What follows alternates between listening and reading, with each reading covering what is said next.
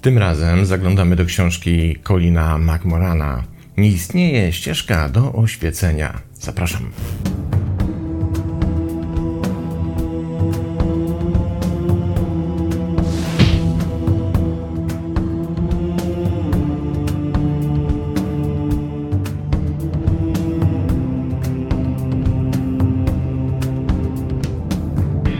Jak zwykle zaczniemy od tego, by sprawdzić, kim jest autor dzisiejszej książki. Colin McMoran jest praktykującym terapeutą transpersonalnym. Witamy kolegę. I członkiem Brytyjskiego Stowarzyszenia Doradztwa i Psychoterapii. Oprócz pracy z klientami prywatnymi, praktykuje również jako specjalistyczny mentor do spraw zdrowia psychicznego pracując ze studentami studiów licencjackich i podyplomowych, którzy zostali uznani za potrzebujących wsparcia w zakresie zdrowia psychicznego. Jego osobiste poszukiwanie sensu rozpoczęło się przed wielu laty, kiedy we wczesnej dorosłości zaczął zgłębiać zachodnie filozofię i psychologię, a następnie zwrócił się ku duchowości tradycji wschodnich, w szczególności do Advaity Vedanty. Te starożytne nauki rezonowały z jego wrodzonym poczuciem świadomości chwili obecnej, prowadząc do zmiany perspektywy i chęci pisania i mówienia o głębszej prawdzie. A zatem spróbujmy przeczytać pierwszy fragment. Ta książka, pisze autor, może początkowo być postrzegana jako nihilistyczne przesłanie, ponieważ obnaża iluzję Twojej jaźni, nie ujawniając niczego w Twoim rdzeniu, a zatem niczego Ci nie oferując ale daje również potencjał do wyzwolenia się z niespokojnych, lękliwych i neurotycznych złudzeń, które leżą u podstaw człowieczej kondycji. Nie jesteś bowiem odrębną osobą doświadczającą świadomości, jesteś świadomością doświadczającą odrębnej osoby. Nie jesteś konstruktem ja jestem zrodzonym z myśli. Jesteś konstruktem ja, który znajduje się przed i poza myślą. Obserwując, jak jaźń reaguje na świat, możemy dojść do wniosku, że to nasze przywiązanie do myśli, a nie same myśli, tworzy jaźń i prowadzi do naszego cierpienia. Iluzja jaźni to przekonanie, że to ty jesteś swoimi myślami. Innymi słowy, osobista identyfikacja z głosem w twojej głowie, podczas gdy w rzeczywistości jesteś świadomością znajdującą się pod nieustanną, paplaniną umysłu. Zauważanie myśli zamiast przywiązywania się do nich może wydawać się subtelną zmianą perspektywy, ale w rzeczywistości jest to ogromna zmiana paradygmatu. Gdy raz odsuniesz się od swoich myśli, nie przywiązując się do nich, staną się one jak chmury przemykające po czystym niebie. Zauważysz ciekawe wzory i kształty, które tworzą, gdy płyną, powstając z niczego i powracając do niczego ale nie mogą dotknąć doskonałości tła lazurowej ciszy, absolutu, który zawiera wszystko. Wydawałoby się, że to kolejna książka dotycząca tego, jak możemy się nie identyfikować z myślami, w jaki sposób możemy nie lgnąć do naszych myśli, ale McMoran mówi coś więcej. Mówi o tym, że my mamy tendencję nie tyle do utożsamiania się z naszymi myślami i z uznawaniem, że to myśli nas definiują, ile z przecenianiem w ogóle wartości myślenia jako takiego. I czytając tę książkę, pomyślałem sobie, że można by tu użyć bardzo prostego przykładu, który to zilustruje i powie nam, w czym tak naprawdę rzecz. Wyobraź sobie znajomą osobę, Płeć nie ma tu znaczenia, może być mężczyzna, może być kobieta, jakąś twoją przyjaciółkę, twojego przyjaciela, kogoś znajomego. I wyobraź sobie, że ta osoba to jest taka paploła. Znana jest z tego, że stu gęba jej się nie zamyka. Gada nieustannie, nieustannie, nieustannie i wypuszcza z siebie w przestrzeń nieustanny strumień, najdelikatniej mówiąc, rzeczy mało wartościowych. To z tej jej gadaniny tej osoby niewiele wynika, nie ma tam żadnych wartości, żadnego większego sensu. To są takie urywki, elementy, zbitka klocków złożonych, trochę z lęku, trochę z niepewności, trochę z niepokoju, trochę z niskiej samooceny, trochę z czegoś tam, z czegoś, przewidywania, antycypacji przyszłości, wspominania przeszłości itd., tak itd. Tak I ta osoba generalnie paple przez cały czas, niczego wartościowego nie wnosząc. Załóżmy teraz, że tej osobie raz na jakiś czas, niech to będzie 3-4 razy na dzień, a gada non-stop, zdarzy się powiedzieć coś naprawdę wartościowego i sensownego. Co pomyślisz o takiej osobie? Jak ją ocenisz? Czy uznasz, że to jest mędrzec? Że to jest ktoś na kształt nauczyciela, guru, filozofa? Kogoś, kto jest autorytetem dla ciebie? Nie, powiesz, no jest paploła, raz na jakiś czas powie coś wartościowego i to rzeczywiście warto zanotować i zapisać, bo w tym jest jakiś sens. Ale generalnie przez większość czasu ona paple totalnie bez sensu, więc przejmowanie się tym paplaniem również tego sensu nie ma. Skoro więc w taki sposób oceniłbyś czy oceniłabyś kogoś takiego, to znaczy, że nie przypisujesz zbyt wielkiej wartości do umiejętności kognitywnych tej osoby, do jej znaczenia, do jej istotności w ogóle w systemie, w którym się obracasz i poruszasz. A teraz pod ten przykład, który przed chwilą powiedziałem, zamiast tej znanej ci osoby, podstaw swój umysł, który dokładnie tak samo jak ta osoba przez większość czasu generuje śmieciowe myśli.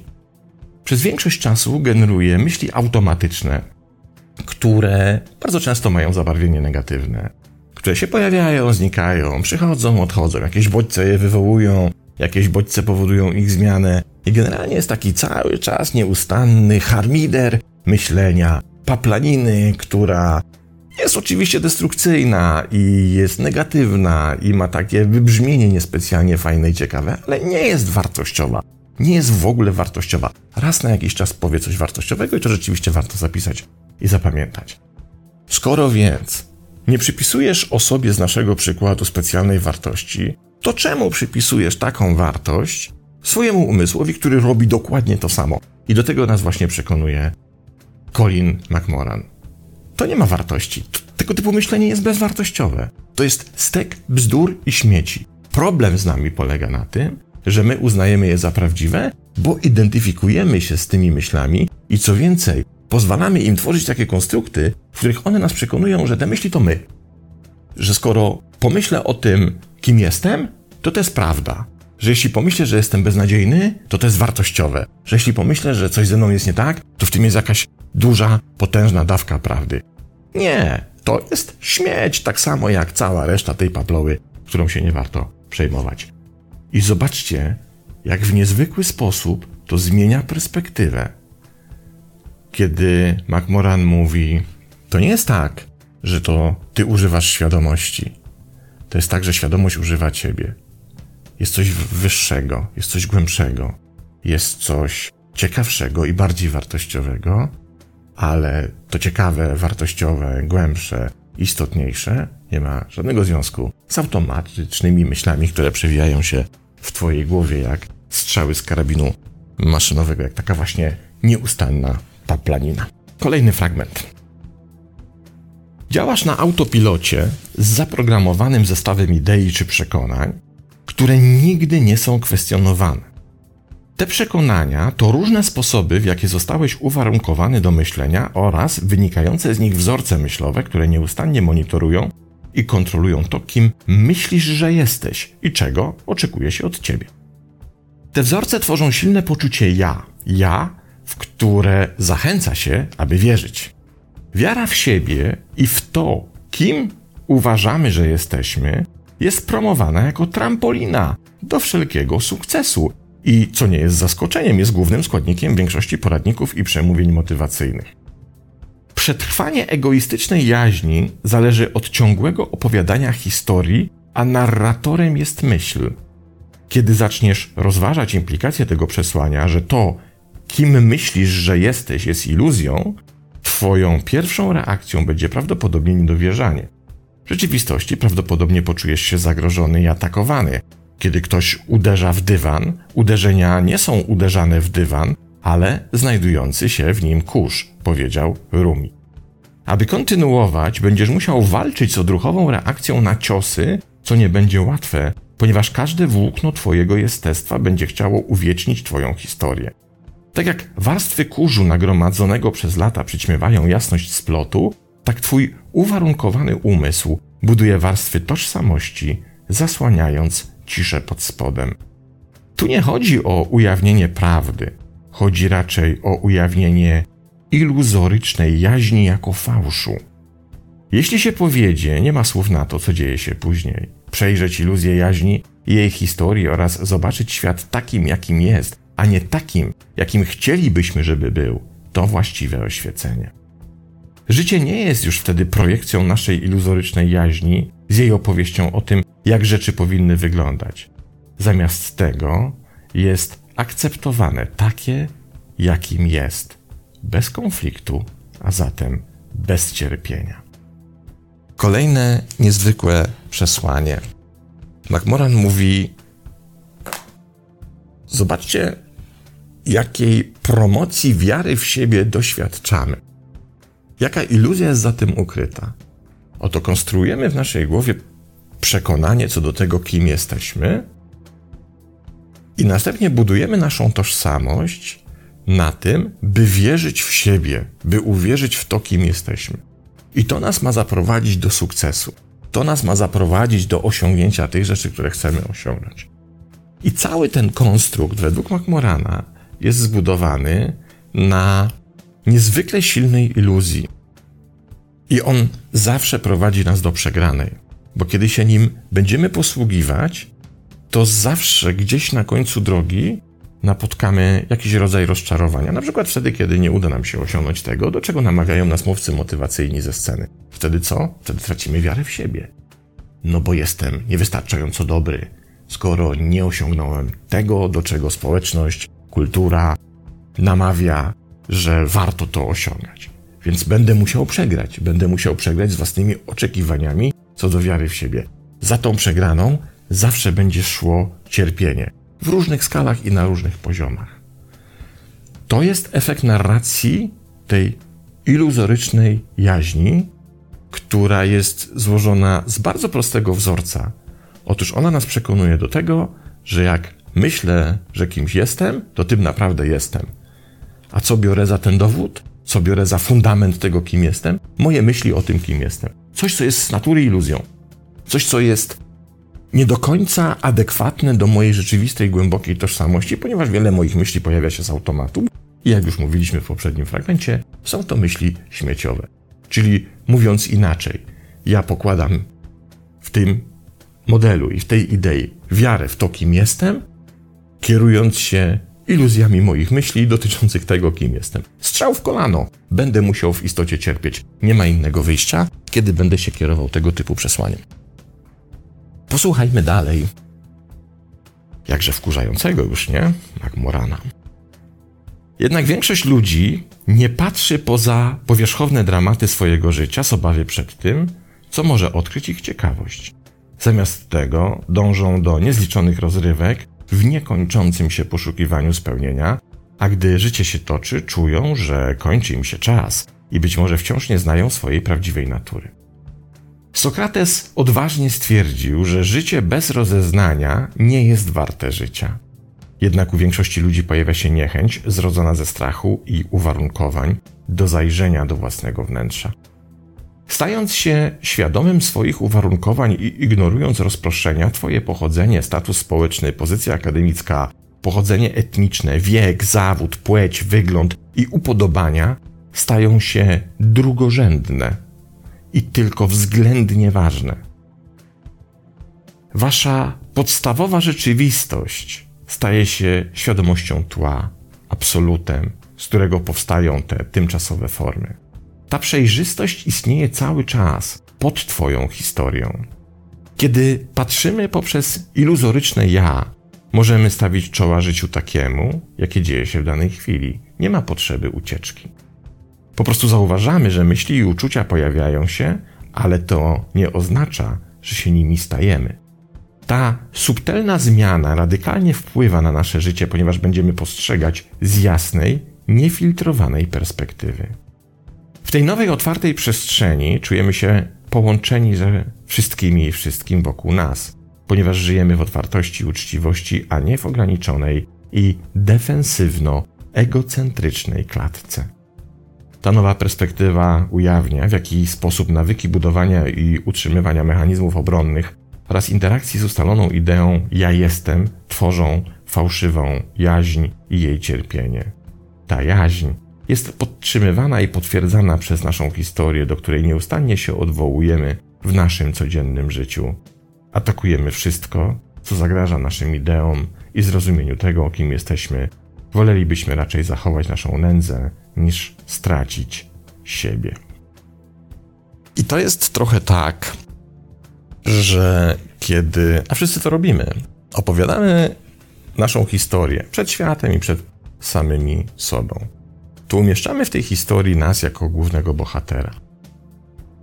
Sposób, w jaki opowiadamy o sobie i w jaki czynimy się głównym bohaterem naszej historii, będzie powodem do tego, w jaki sposób będziemy budowali tę iluzoryczną jaźń.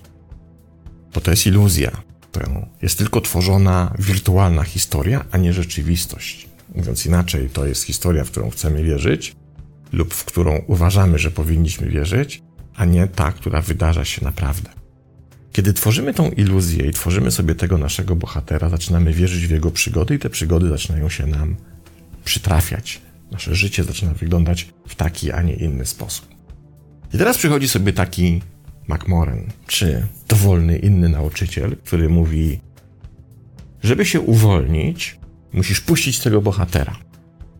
Żeby się wyzwolić, oświecić, przebudzić, jak zwał, tak zwał, musisz przestać się kurczowo czepiać tej historii, którą tworzysz w swojej głowie, z sobą jako głównym bohaterem, bo odpuszczenie, brak identyfikacji, brak lgnięcia do tych Twoich własnych narracji i tej Twojej historii, to jest jedyny sposób na uwolnienie siebie. I teraz przychodzi mi do głowy taki przykład, który chyba to dobrze ilustruje. Pamiętacie pewnie film Kontakt z Judy Foster. Ten o tym, jak odkrywa sygnał obcej cywilizacji pochodzący z gwiazdozbioru Vega i w końcu konstruują pojazd przedziwny z kapsułą, który mają przenieść tam do tego innego świata. I tam jest taka scena, w której ci ziemscy naukowcy mówią: Nie jesteśmy w stanie tak bardzo zaufać tej obcej technologii, dbamy o Twoje bezpieczeństwo, więc my ci tam włożymy fotel. Przyśrubujemy ten fotel do tej Twojej kapsuły i to jest takie minimum bezpieczeństwa, które ci musimy zapewnić, żebyś tam mogła polecieć. No i ona siada do tego fotela, przywiązują ją tam pasami do tego fotela i sobie leci w tym fotelu. I kiedy rusza w podróż, to okazuje się, że to, co miało jej zapewnić bezpieczeństwo, jest dla niej największą przeszkodą. Ten fotel właśnie. On zaczyna drgać, zaczyna wpadać w niesłychane wibracje, które zaczynają być dla niej groźne. I w pewnym momencie bohaterka filmu postanawia odpiąć te pasy i uwolnić się z tego fotela. I to jest moment, kiedy odpuszcza to iluzoryczne poczucie bezpieczeństwa, wtedy nagle staje się rzeczywiście wolna. I wtedy nic się nie dzieje. I okazuje się, że prawdziwym zagrożeniem nie jest to, co się dzieje, kiedy ona się odłączy od fotela, kiedy się puści tego, co stwarza jej to iluzoryczne bezpieczeństwo. Ale właśnie to iluzoryczne bezpieczeństwo jest dokładnie metafora tego, o czym pisze McMoran dopóki trzymamy się kurczowo tej naszej historii, tej naszej narracji, tego poszukiwania, kim jestem i wiary w to, kim jestem, uznając, że to jest ostatnia rzecz, a może nawet jedyna rzecz, którą mamy, która gwarantuje nam jakiekolwiek, choć najmniejsze poczucie bezpieczeństwa, jesteśmy w stanie się uwolnić. Uwalniamy się, kiedy to odpuszczamy. I nagle się okazuje, że budzimy się z zadziwieniem i z niedowierzającym uśmiechem. Wow, to to nas więziło. To, co uważaliśmy za najbardziej bezpieczne, najbardziej stabilne, do czego najbardziej lgnęliśmy, to było naszym największym więzieniem. Wolność pojawiła się, kiedy odpięliśmy pasy bezpieczeństwa. Proszę nie traktować tego przykładu dosłownie i nie robić tego w samochodzie. Mówię tu o kosmicznym fotelu, w którym podróżowała Judy Foster. Ostatni fragment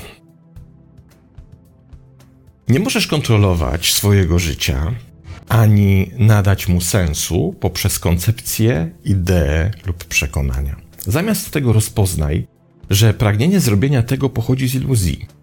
A jeśli zapytasz, co zrobisz bez wiary w siebie, twoją iluzoryczną jaźń, jak możesz przetrwać, co się stanie, Jeśli iluzoryczna jaźń odpadnie i ty znikniesz, to wiedz, że to egotyczny umysł czepia się tych pytań. Tak jak ktoś, kto tonie, czepiając się tratwy ratunkowej. Ilekroć pojawia się najmniejsza możliwość uwolnienia się od jaźni, pojawiają się obawy o przyszłość bez historii. Wolność jest przerażająca, ponieważ jaźń wierzy, że utraci kontrolę i autonomię, podczas gdy w rzeczywistości wolność jest uświadomieniem sobie, że nie ma kontroli ani autonomii. Osoba trzymająca się tratwy ratunkowej po prostu śni. W rzeczywistości jest bezpieczna w łóżku, trzymając się poduszek. Po przebudzeniu będzie odczuwać ogromną ulgę połączoną z rozbawieniem. Podobnie jak w koszmarze sennym, często pojawia się niejasne wrażenie, że jest on nierzeczywisty. Tak samo w codziennym śnie życia często wyczuwa się głębszą prawdę. Teraz, gdy stoisz w świetle reflektorów, po zakończeniu tej gry pomiędzy wykonawcą a publicznością, aktorem a jego widownią, odpuszczenie i wyjście poza swoją historię przynosi ogromną ulgę. Reflektor i pozostałe światła gasną, pogrążając teatr w ciemności i bez form tła, bez postaci i bez historii. Wtapiasz się z powrotem w wieczność, gdy sfabrykowane ograniczenia teatru i klaustrofobiczne życie, które prowadziłeś, znikają. Światło wypełnia Twoje serce, a miłość wylewa się z Ciebie, gdy iluzja Twojej jaźni rozpuszcza się w czystej świadomości, przywracając Cię do źródła sprzed personifikacji ja, zanim pojawił się koncept ja jestem. Przedstawienie się skończyło, a kurtyna opada na iluzoryczne ja. Przebudzenie do Twojej prawdziwej natury następuje dzięki łasce, a nie dzięki jakiejś metodzie. Można by zatem zapytać, po co zawracać sobie głowę jakąś metodą lub jakąkolwiek praktyką duchową? Jest takie powiedzenie zen. Oświecenie to przypadek, a praktyka duchowa po prostu czyni nas podatnymi na takie przypadki. To tyle. Colin McMoran, książka z 2021 roku. Nie istnieje, nie ma, czy też brakuje ścieżki do oświecenia. Bardzo polecam, szczególnie tym osobom, które są już na zaawansowanej ścieżce drogi duchowej, bo może być fantastycznym oparciem i wzmocnieniem tejże ścieżki. Fajna rzecz, naprawdę polecam. Pozdrawiam i do następnego razu.